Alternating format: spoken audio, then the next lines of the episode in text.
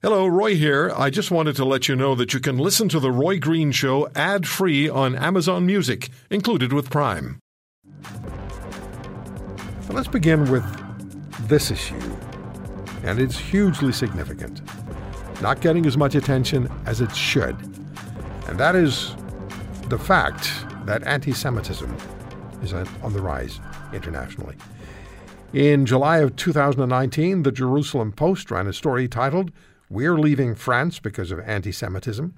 And the French Prime Minister has lamented anti Semitism in his nation, saying, If Jews flee the Republic, we will be a failure. Now, this week, there's a National Post op ed by my guest, which was uh, headlined The Many Variants of Anti Semitism. Avi Benlolo joins me on The Roy Green Show on the Corus Radio Network. Mr. Benlolo, Dr. Benlolo, is a uh, human rights activist. Avi, thank you. Thanks very much for coming on. Would, can we just start at the where we are now in March of uh, 2021?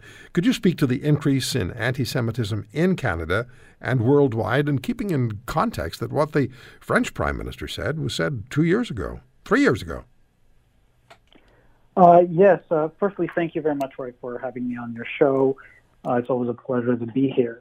Um, with respect to anti Semitism, uh, unfortunately and sadly, uh, some 76 years after the Holocaust, uh, we've seen a resurgence of anti Semitism, and it seems like we've been saying this for quite a number of years, except we've thought that the, um, you know, it might be just a blip in the timeline. Unfortunately, um, this uh, nasty hatred of the Jewish uh, people for some reason uh, continues to spiral out of control. And what I wrote about was specifically uh, we've seen an uptick uh, during the coronavirus pandemic. Uh, where more people are online, uh, more people are apt to to visit hate sites, and also to um, either post things on on TikTok or Facebook or or Twitter. Um, and interestingly, as a result of that, those platforms have actually created policies against hate and specifically against anti Semitism. For the longest time, they refused to do it. Uh, but now they're seeing that you know there's no other way that it is increasing. It's not going away, and they must address the issue. Now you've named in, in, the op Sorry, Avi. You, in the uh, let me just ask you this, and then please do with this question what you want. In the op-ed, you've named anti-Semitism at this particular time corona-Semitism, anti-Semitism. Yeah. Well, you know, I, have given it that that that name. It's uh, corona-Semitism because it's a different variation. And look, with coronavirus, we talk we keep talking about variants.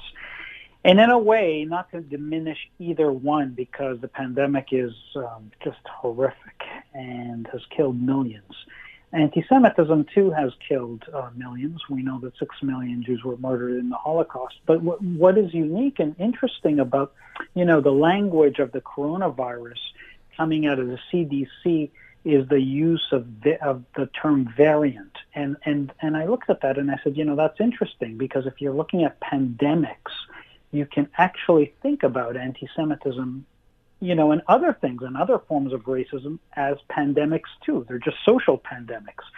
And, and that's exactly what we're seeing, and we have been seeing for a number of years, this anti-Semitism pandemic. Now, anti-Semitism has been with us for well over 2,000 years, we know the destruction of the Jewish temple. We know about Jews fleeing. We know about the various, you know, we know about the Spanish Inquisition, where Jews were either forced to convert or burnt at the stake. You know, we know about what's called pogroms, which are rampages through, you know, Jewish villages. So that's my dog. God bless dogs. They can do no wrong, Avi. I know, I know. Part of the pandemic. We're all working at home. I never, I will never object to a dog barking. Trust me. Please go ahead.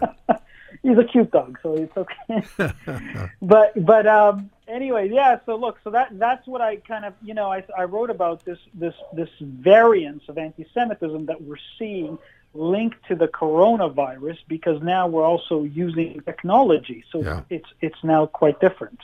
Talk to us, please, about the issue of anti Semitism in this country. And, you know, sometimes I always like to take it to the most common denominator, and that's what happens. What happens to kids? What's the impact on kids? What's the impact on families? What's the impact on daily lives of Jewish people in this country who've contributed so much to the growth and the prosperity and the goodness of Canada?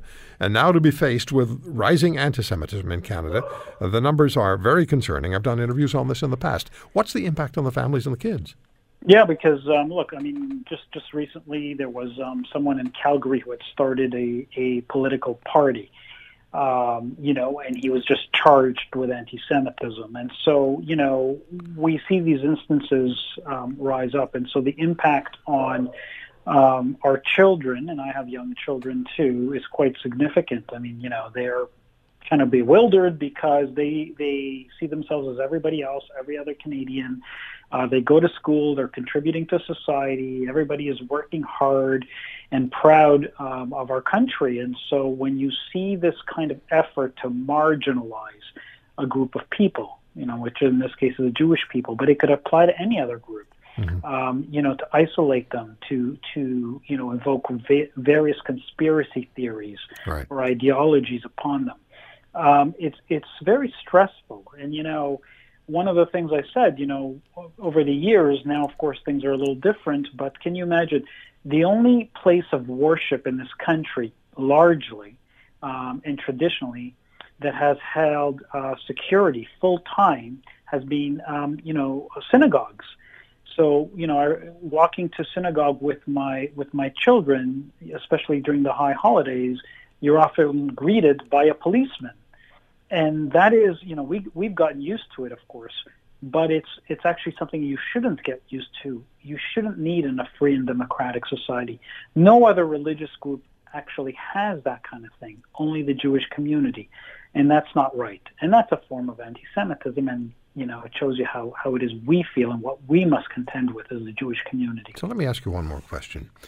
Do you have confidence? I won't bring the politicians and government into this because we know what government should do. We know what politicians should do. We know what should happen. But on an individual basis, on a human basis in this country, do you believe, do you have a sense that Canadians are pushing back against anti Semitism? Or is there a general sense of, well, you know, I, there's nothing I can do about it? Um, no, not sufficiently. They are not. Uh, people should be, you know, in a way, uh, and I'm just using this figuratively, on the streets. You know, they should be, um, you know, uh, protesting, and this should not just come out of the, the Jewish community. The Jewish community shouldn't actually be at the forefront of this, if you really think about it. It should be the entire community. Agreed. So, you know, when you're seeing uh, politicized anti-Semitism, as we often see, for example, on Toronto streets, um, you know, with rallies and people holding up placards that are, um, uh, you know, anti-Semitic, that want to destroy the Jewish state, as an example, um, you know, that are trying to marginalize the Jewish people. You know, you know, it's often the Jewish community that's against it, and the rest is silent, and that's that's not right. And no, it isn't. That really is problematic.